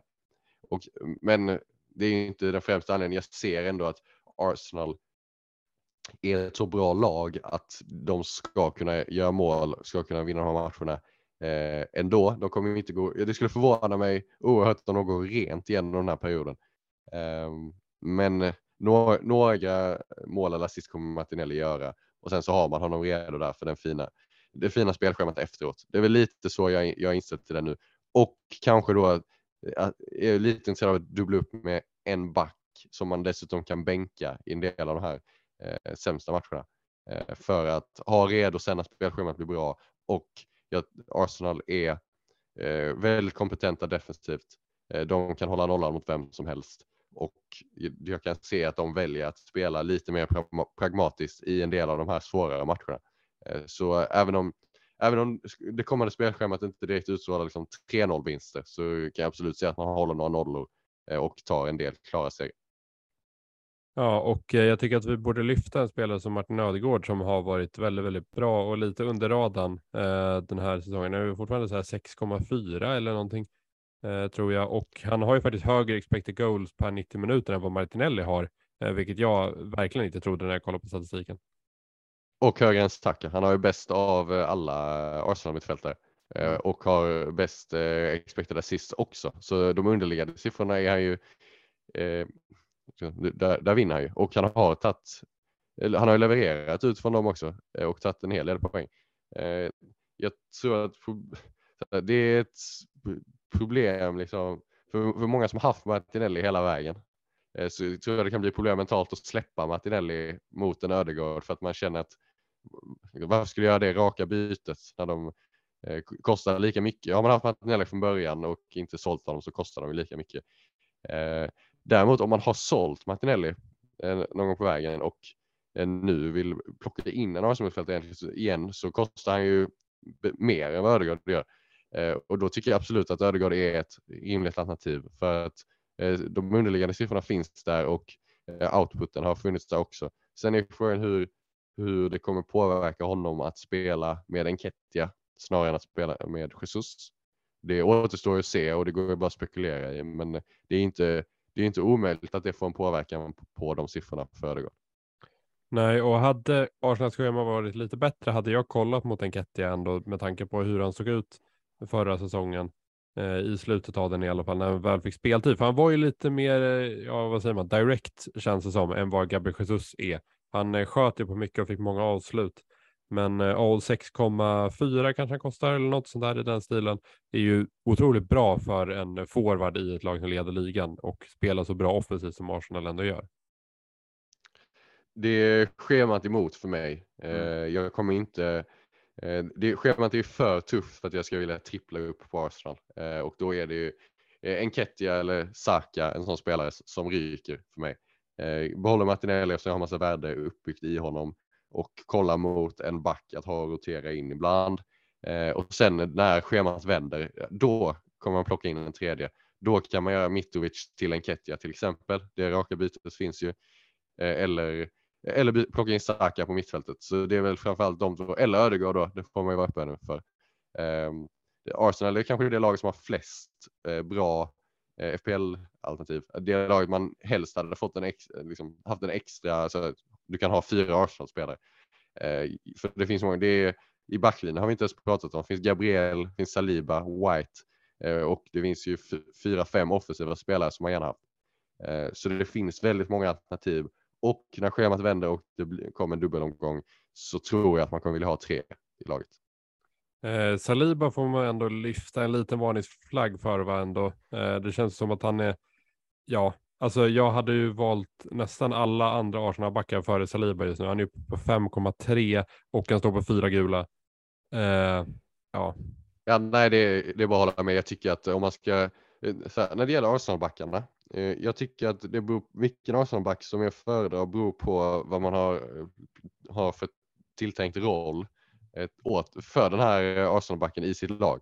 Är det en back man tänker starta som liksom grundalternativ, han ska starta varje vecka, eh, då hade jag gärna eh, försökt hitta de där extra pengarna för Gabriel. Eh, han är bättre på bonus än vad White är, han har ett större offensivt hot. Och är kanske mer given att starta, lite osäkert, men de har eh, Tomiyasu är tillbaka, Sinchenko finns där, Tierney finns där, så det är, må det är många spelare på ytterbackspositionerna för Arsenal. Eh, Medan Gabriel och Saliba känns ganska givna i mittlåset eh, på lång sikt. Eh, så ska man starta någon Arsenal-back varje vecka så tycker jag att Gabriel faktiskt kan vara värd de extra pengarna. Eh, men om man inte planerar att starta honom eh, utan, utan kanske har sin Arsenal-back som, som sin fjärde back som ska sitta bänk rätt ofta, då, då tycker jag att man behöver betala mer än, än 4,7 för Ben White. Eh, för att han kommer fylla den, liksom, han kommer spela de flesta matcherna och han kommer ju såklart hålla nollan när Arsenal håller nollan och kommer sticka upp med någon assist då och då. Eh, men man kan inte förvänta sig att han, han, är ju, så om man kollar på eh, aktioner som är grundläggande för bonuspoäng, det vill säga vad som bygger upp bonuspoängsscoren förutom då att hålla nolla, så är White sämst i Arsenals backlinje. Eh, vilket betyder att oftast när Arsenal håller nollan så kommer inte Ben White få några bonus. Eh, ibland kommer han få det, men eh, oftast om man inte gör något framåt så kommer bonusen gå till Gabriel Saliba, eh, Sinchenko istället. Eh, så det är därför kanske det, jag känner att det finns inte så stor, så hög höjd i Ben White, men han är ju billigare så ska man ändå sätta honom på bänken ofta så tycker jag att det är, det är ett fullgott alternativ. Ja, jag håller med och då kan vi gå vidare till West Ham som, eh, ja, man har inte jättemånga spelare som man är sugen på där, även fast eh, schemat efter Arsenal-matchen är ganska bra. Alltså Brentford hemma, Leeds borta, Wolves borta, Everton hemma.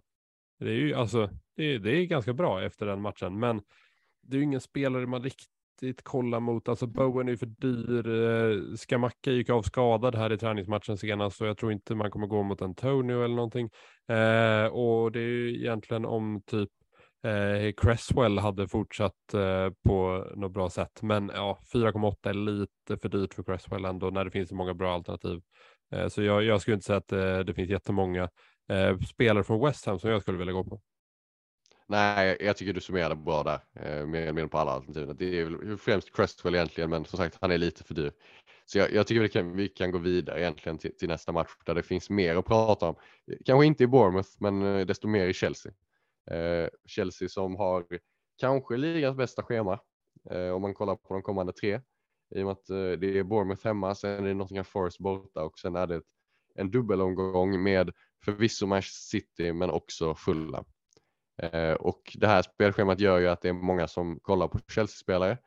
Eh, Kepa till 4,5 eh, känns ju som den ganska givna målvakten för de flesta.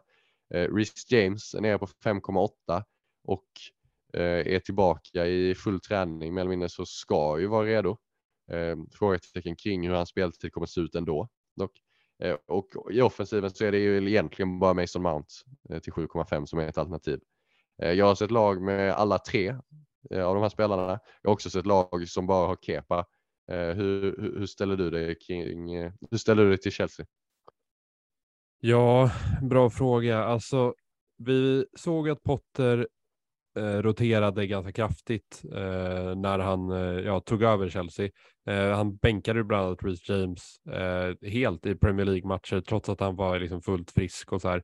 Så att ehm, ja, jag vet inte riktigt hur jag ställer mig kring Chelsea. Jag tycker Mason Mount har ju varit helt okej okay när han har spelat. Jag tycker inte att han har varit eh, så bra som han var förra säsongen och det tror jag många kommer att hålla med om. Det känns som att det saknas lite där, men han får ju ändå fortsätta spela och få fortsatt förtroende eh, i den offensiven. När det finns så otroligt många andra alternativ i den prisklassen så är jag lite osäker på Mount ändå trots schemat. Eh, Kepa tycker jag är väldigt, ett väldigt bra alternativ såklart. Alltså Chelseas målet till 4,5. Det är såklart om man kollar mot det. Jag tycker det är lite kul att Eh, inför säsongen hade vi nog inte, ja då hade vi nog varit lite osäkra på om vi då efter VM skulle ha Danny Ward, Kepa och Almiron i laget eh, efter försäsongen. Men eh, ja, det verkar som att det kan bli så nu och eh, jag förstår ändå det med tanke på att Kepa har tagit över den där platsen. Men det imponerade ju inte VM heller. Så att, ja.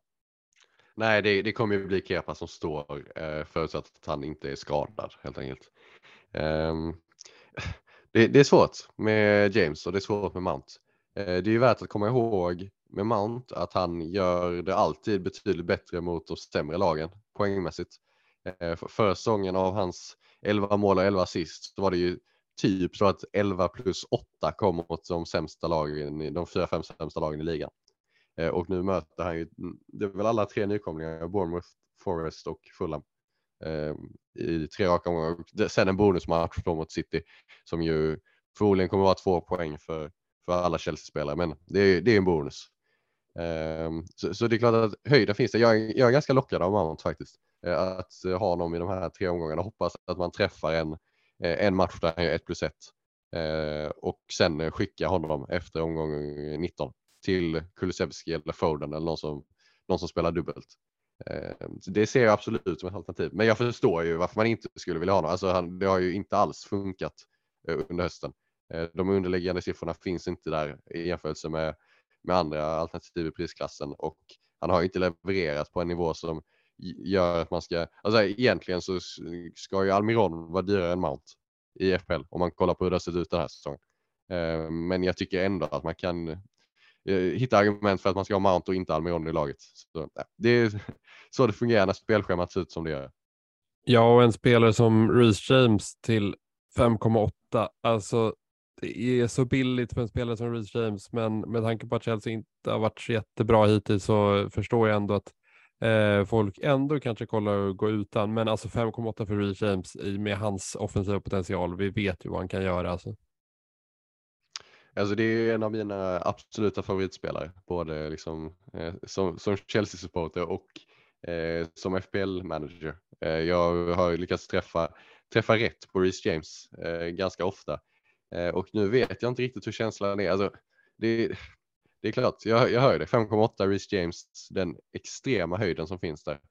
Eh, det, liksom, det, kan ju bli 18 poäng i vilken match som helst när det, när det handlar om James. Men det är inte riktigt heller samma James och samma Chelsea som det var under Tuchel. Eh, när det fanns den här stabila grunden av hållna nollor eh, och eh, James bara bombade på eh, längs högerkanten. Nu, nu finns det ju, dels är det ju värt att nämna att Chelsea eh, om man kollar på XG som man har skapat och släppt till så är Chelsea ett mittenlag eh, i båda kategorierna. Eh, man är inte i närheten av de bästa lagen i ligan utan man är verkligen ett mittenlag den här säsongen i eh, chansskapandet och hur mycket chans man har släppt till.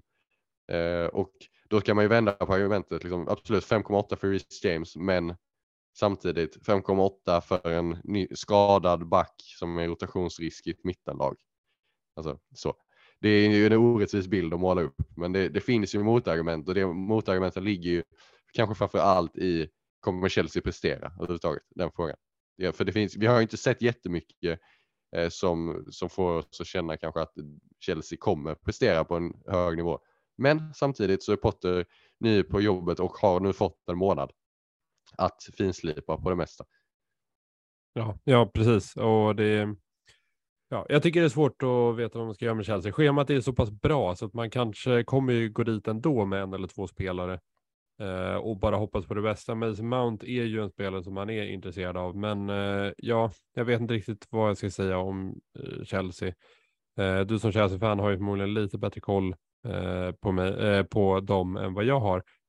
men och de möter ju, ja, Bournemouth här i första matchen. Vi har inte så mycket att säga om Bournemouth kanske förutom att det var ändå imponerande att eh, Tavernier måste ju tagit mest poäng av alla spelare de sista två omgångarna eh, i, inför eh, VM. Det var ju 16 poäng och sen 14 poäng. Det är helt sjukt. ja, det är ju också en spelare som man aldrig kommer ha i laget. Eh, som man Eh, inte tror det skulle nämnas överhuvudtaget eh, ens. Men eh, nej, det, det är ju det är värt ett omnämnande, men, men inte mer än så.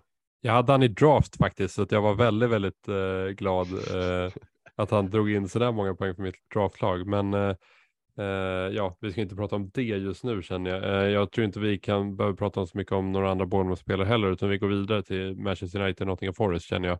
Och United är också ett lag, precis som Chelsea, som har ett väldigt bra spelschema, framförallt första tre här.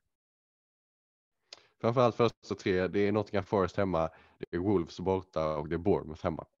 Eh, mycket bättre än så. Sen, ska jag säga, så, sen springer man in i City och Arsenal efter det, men de första tre, det, det går ju knappt att få bättre matcher än så. Eh, Rashford till exempel, eh, 6,7. Alltså det är en spelare som in, förra säsongen kostade 9,5. Kost- Kostade 9,5 Mm. och av en anledning. Sen var han inte värd det förra säsongen, men det fanns ju en anledning till att han var prissatt 9,5. Eh, och nu sänkte de hans pris med 3 miljoner.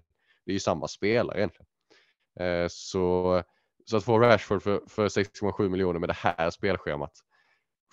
Alltså, han, har, han har varit i de flesta av mina drafts och jag tycker att det känns sådär varje gång jag, var, varje gång jag utelämnar honom. Eh, för det finns, det finns en potential i de här tre matcherna. Även sen alltså City Arsenal i matcher där han, kan, där han definitivt kan göra mål. Men framförallt de här första tre. Eh, så jag, jag tycker inte man ska gå in i de här eh, liksom, tom på Manchester United-spelare. För att eh, det, man, man måste våga attackera spelschemat lite mer. Ja, nej, det håller jag helt med om. Och eh, en spelare som Dalot till exempel är ju nu när han har tagit sina fem gula eh, väldigt intressant eftersom han verkar ju ta tre bonus så fort de håller nollan också. Eh, han har gjort det fyra gånger den här säsongen, vilket är helt sjukt. Eh, ja, så att, eh, men Rashford som du säger, eh, helt given på den där vänsterkanten. Jag tyckte han såg bra ut eh, såklart i VM. Han gjorde en hel del mål och eh, en annan spelare vi kan lyfta är ju Bruno Fernandes som har sett betydligt bättre ut eh, på senare tid, speciellt utan Ronaldo eh, får man ändå säga. Och han kommer ju ta straffarna nu, är det väl ändå eh, känslan. Det är absolut känslan. Sen är ju, kan, så har ju mer eller mindre spelat utan Ronaldo hela hösten. Eh, Ronaldo har absolut funnits i laget, men han har inte startat särskilt många matcher. Eh, och det har ju, det har inte, det är inte direkt så att Bruno har exploderat i Premier League eh, poängmässigt eh, den här säsongen, eh, trots att Ronaldo inte har spelat särskilt ofta. Eh, med det sagt så, så tycker jag absolut att alltså, det är klart att, att Bruno Fernandes kan göra det bra de här tre matcherna. Eh, men det är, jag tycker fortfarande att 10 miljoner är mycket pengar för en spelare där vi inte riktigt har sett. Vi, vi, vi såg det för Portugal i VM och han, han är, har varit bra i höst. Eh, men kanske inte nått upp till de höjderna som vi vill att han ska nå upp till ur ett FPL-perspektiv. Eh, och så, så jag känner, ju- jag, för mig går det inte att Eh, det går inte att övertyga mig om att han är värd pengarna, liksom, värd 3 miljoner mer än vad Rashford är. Eh, däremot så skulle man kunna argumentera för att ha båda i sådana fall eh, och bara köra på United första tre. Men om man står och väljer mellan de två så tycker jag det, det är ganska givet att, att gå på Rashford och spara 3 miljoner.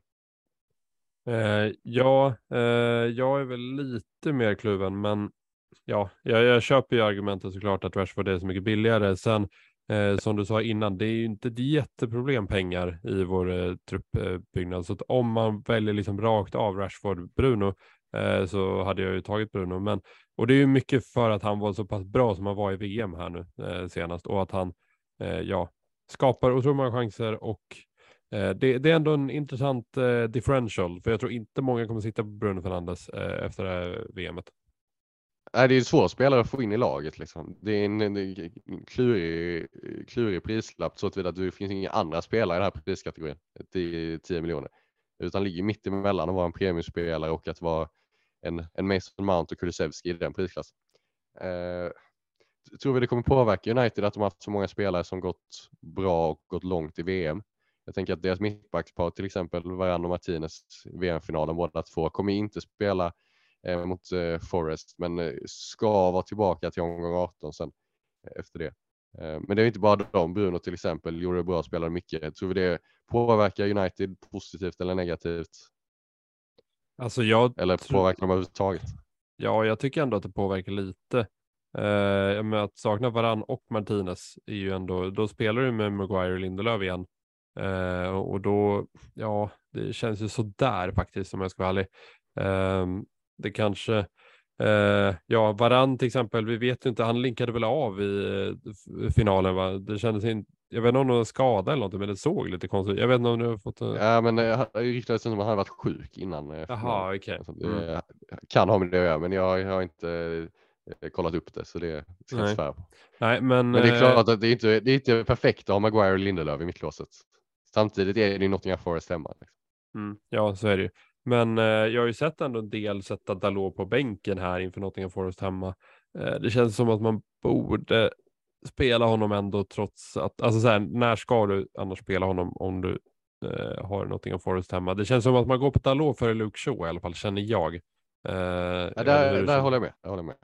och jag håller också med dig om att uh, har man Dalot, eller så här, har man Manchester United-spelare i laget så måste man ju starta dem nu. För det, det är, ska man inte starta dem när det är Nottingham Forest hemma, men gå på någon annan spelare som du kan hellre ha på lång sikt i sådana fall.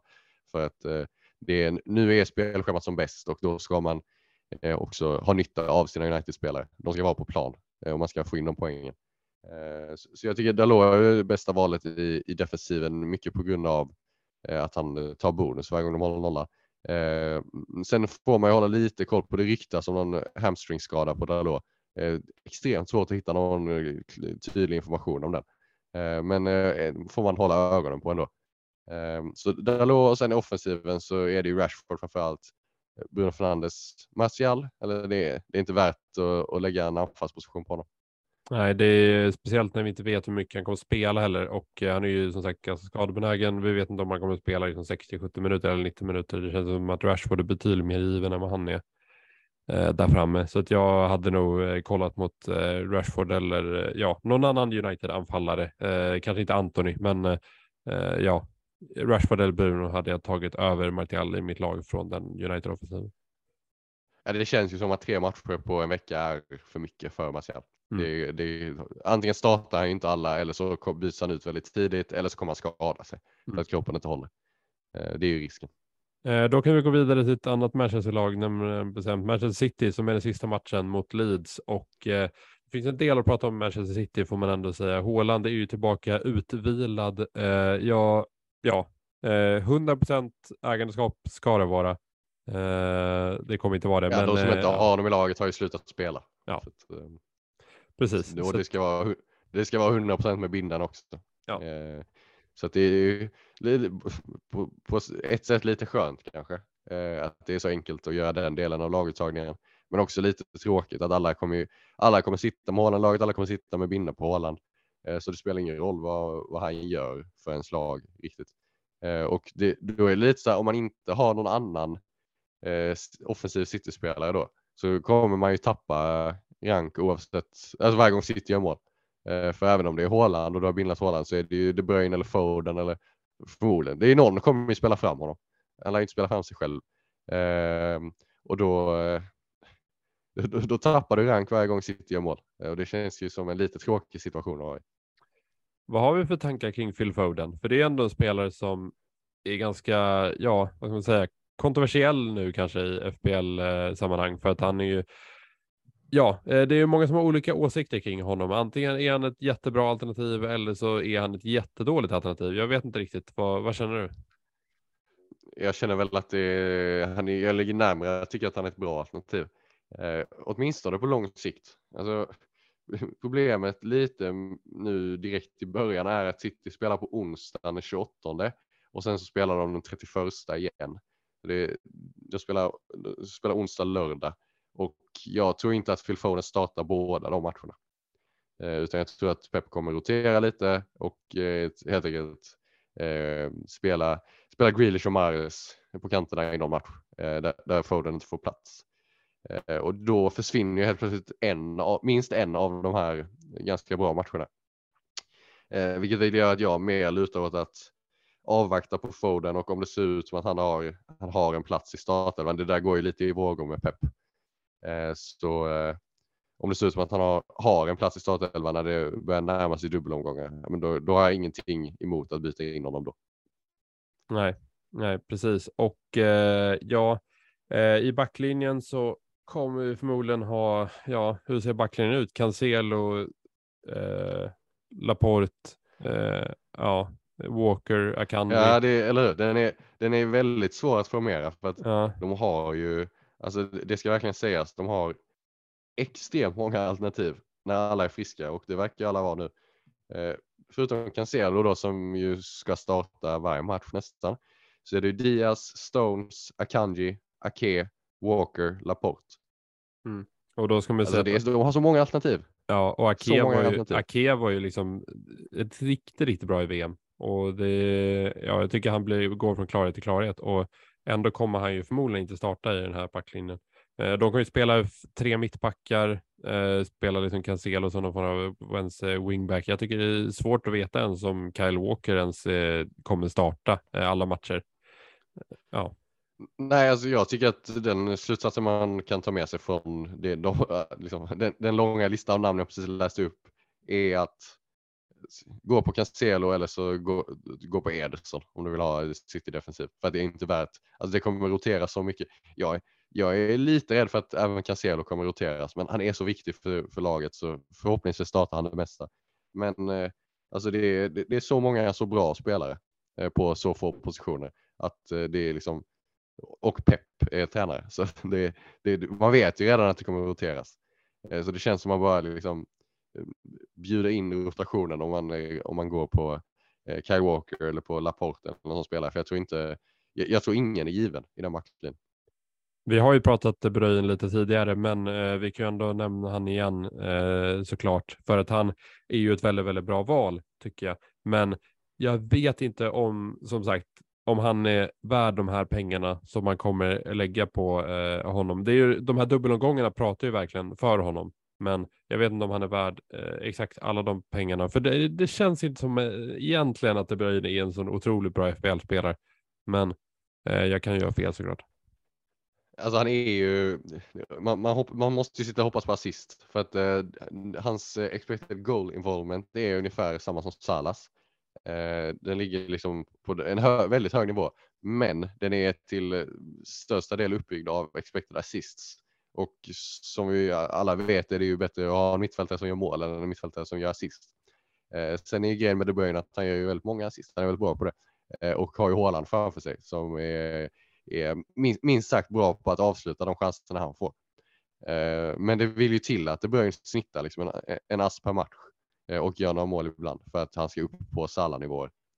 Eh, och tar inga straffar. Eh, och dessutom så känner jag att om man hamnar i en situation där, där Haaland går lite småskadad, eh, så, som det var nu mot slutet eh, av höstsäsongen, och det är lite tveksamt om han spelar eller det kanske, vi kanske vet att han kommer inte spela i helgen. Eh, men man vill inte byta ut honom. Då är jag mer, jag, jag känner mig tryggare med att sätta binden på Mohamed Salah då. Eh, än att sätta den på en De Bruyne utan Haaland. Mm. Nej men jag, jag, jag kan verkligen köpa det för att, eh, ja nej som du säger, jag håller helt med. Eh, Ska vi då gå in, vi kan gå in på några frågor då eftersom vi har gått igenom alla lag i princip Leeds behöver vi kanske inte nämna så jättemycket. Kanske, eh, det hade varit intressant att nämna Summerville om han hade varit frisk men nu har han skadat sig så att um, han kommer nog Jag tycker ändå jättesnabbt att Rodrigo faktiskt förtjänar ett omnämnande. Han har gjort nio Premier League-mål trots att han varit skadad.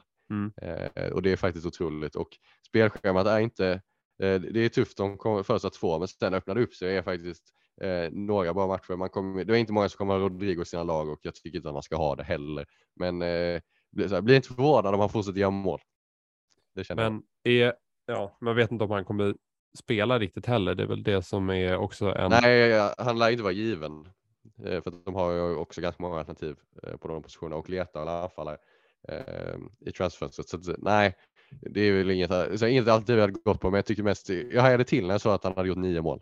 Mm. Eh, trots att han har varit skadad under, under en del av hösten. Eh, då kan vi då kolla lite på frågor och eh, vi kan ha en fråga här från Patrik Ågren. Varför är Mitrovic i allas drafts? Eh, visst, eh, dubbel game week 19, men oerhört vågat att kaptena honom med fyra gula. Jag tycker Martial och Enketia ser mer intressant ut långt eh, slash kortsiktigt.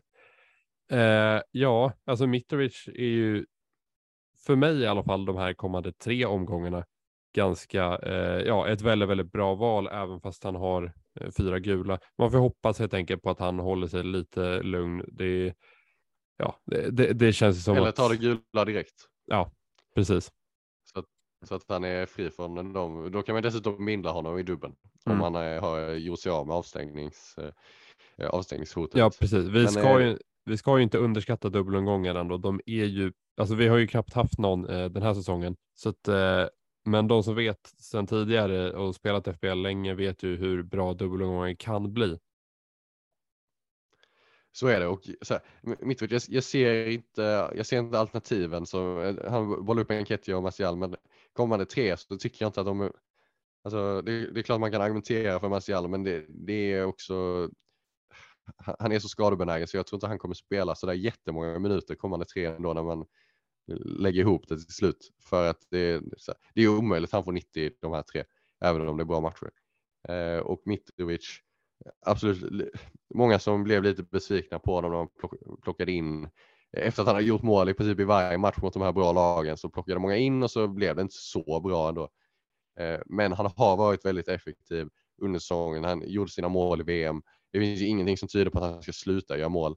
Han är ju helt avgörande för, för Fulham. Eh, och när schemat ser ut som det gör, först två bra matcher och sen en dubbelomgång så tycker jag att man får, man får leva med avstängningshotet, gå på Mitrovic och sen så är jag helt öppen för att byta till en Ketja efter dubbeln till exempel. Men vad, vad trodde folk när han hade gjort nio mål på nio matcher typ och sen så få in en 6,8 anfallare? Man, det var ju svårt att hålla upp det kände jag eh, för en eh, anfallare som kostar liksom 6,5.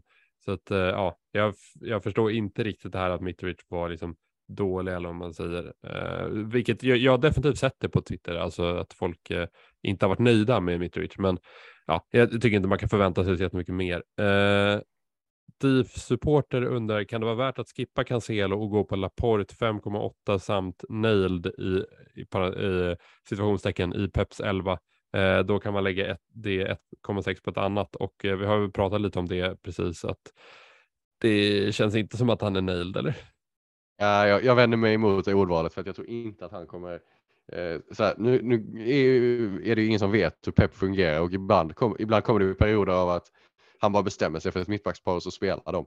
Eh, så det är klart att han skulle kunna göra det, men så här, det finns så många alternativ eh, på de positionerna som vi precis sa. Så det, är, ja, det är för läskigt för mig. Och du, Laporte är ändå, kostar nästan 6 miljoner. Eh, så att det är inte som att man eh, går på en budgetback där direkt. Då, då tycker jag att man lika bra kan betala fullpris för Cancelo eller så går man på Ederson om man bara är intresserad av att eh, täcka in nollorna. Ja, alltså Henrik Jonsson undrar, är det för riskabelt att gå utan Cancelo och istället satsa på liksom billigare försvarare som Dalot, White, Kastanj och så vidare. Det går ju ändå att spara en hel del pengar där om man ska eh, spendera dem på ett annat eh, sätt i mittfält och anfall. Hur känner du kring att gå liksom utan Cancelo? Hade det varit lite jobbigt eller? Alltså, jag, jag förstår ju eh, liksom varför det lockar, men samtidigt som jag, som jag återvänt till nu några gånger, man har ganska mycket pengar när man ska bygga laget här. Jag, jag vet inte riktigt vad jag hade gjort med pengarna som man får från att eh, nedgradera Cancelo. Alltså, de ger inte så, alltså, man kan bygga ett väldigt bra lag med Cancelo. Eh, så pass bra att jag inte tycker att det är värt att, att få loss de extra miljonerna. Eh, utan då är det eh, liksom, om jag hade gått från Cancelo till en billigare back och fått loss 3 miljoner, då hade jag velat lägga dem på att få in Cancelo. Eh, för att det är liksom det effektivaste sättet att använda de pengarna. Eh, och dessutom eh, bonusen med att ha Cancelo så säger han att det är ett enkelt sätt att få in Trent om det är så att Liverpool börjar leverera igen, vilket jag tro, tycker är någonting man måste vara öppen för att det, det, det kan de mycket väl börja göra. Eh, vi har inte sett något som tyder på det, men vi vet vilken kvalitet som finns i det laget och det är mycket möjligt att de börjar leverera igen och då vill man nog ha ett enkelt sätt att få in, få in Trent på. Ja, och de andra frågorna som vi har fått har väl egentligen gått igenom ganska eh, översiktligt tycker jag. Eh, vi pratat lite om Bruno Fernandes och eh, vilka spelare som man måste ha i det här eh, nya laget och även lite status på Reece James. Det verkar som att han är i eh, full träning i alla fall. Eh, sen om han kan spela eh, alla matcher för Chelsea är ju svårt att veta. Men eh, ja, det, det känns som att eh, Reece James ändå är ett helt okej alternativ nu i början av säsongen. Hur är status på ditt lagbygge just nu skulle du säga? Hur, till, till hur stor grad har du bestämt dig? Eh, inte stort alls. Alltså så här, jag, har, ja, jag slängde ut en eh, första draft igår eh, på Twitter och eh, ja, den var ju inte riktigt färdigsatt. Jag hade ju De Bruyne, Bruno och Trossard bland annat där som är ju spelare som man definitivt kan eh, rotera in och ut från det här draftbygget. Men ja, med att Nunez, Haaland och Mitrovic kommer att vara anfallstrion, det är ganska säkert. Att eh, Cancelo och Trippier förmodligen kommer vara med och att målvaktsparet kommer förmodligen bli Wardy Keppa, det kan jag nog lova. Men eh, mer än det eh, finns det ändå, och att Andreas Pereira kommer vara med, det är jag ganska säker på. Men eh, mer än det kan jag nog inte eh, säga att jag är så, ja, jag har inte säkerställt mitt lag riktigt. Hur känner du? Eh, jag känner mig lite närmare ett färdigt lag. Eh, jag de spelarna du rabblade upp som, som givna i ditt lag är ju givna i mitt också, de flesta eh, anfallslinjen, Håland, Nunez, Mitrovic bland annat. Eh, sen har jag väl mer eller mindre bestämt mig för Salah eh, snarare än De Bruyne. Jag är fortfarande öppen för De Bruyne, men det, det är klar fördel Salah där just nu för mig. Så de, de största besluten är egentligen att jag måste välja, förmodligen måste jag välja två av eh, Rashford, Martinelli, Almiron. Jag kan gå på alla tre, men då får jag ingen eh, 8 miljoners mittfältare, vilket stör mig lite.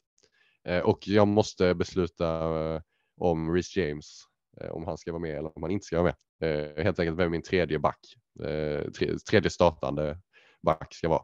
Eh, så det är framförallt de två dilemmana jag har. Det är Rhys James och det är Almiron som är problemen. Som, som jag inte riktigt får in i laget, men som jag gärna vill ha, få in i laget. Och det är väl där det mesta liksom, tänkandet kommer, kommer gå när man sitter och funderar på, på lagbygget framöver. Ja, det känns som att vi kommer fortsätta fundera en hel del kring eh, vårt lag innan deadline går. Eh, jag har inte så jättemycket att tillägga. Eh, jag tycker det har varit en lång sändning, men eh, det sa vi innan att det kommer vara också. Eh, hur känner du inför den här eh, återuppstarten nu, Gustav? Ja, men det ska, det ska bli kul att vara igång igen. Vi ska säga att planen är att vi kommer med ett avsnitt i mellandagarna Eh, och då gå igenom eh, omgång 18 och 19 blir det för det är så extremt tätt mellan omgångarna. Eh, men, eh, så det, men det blir inget mer från oss innan eh, återstarten nu utan vi hoppas att vi täckte in det mesta i detta avsnitt och det tycker jag vi gjorde också. Det blev långt som sagt men eh, jag tycker att vi, vi gick igenom det relevanta och ändå täckte in det man behöver veta. Ja, vi tackar därför så jättemycket från oss och eh, hoppas ni har en bra omgång 17 och att era lag eh, ser bra ut inför kommande omgångar så eh, hörs vi framöver. Eh, hej då allihopa!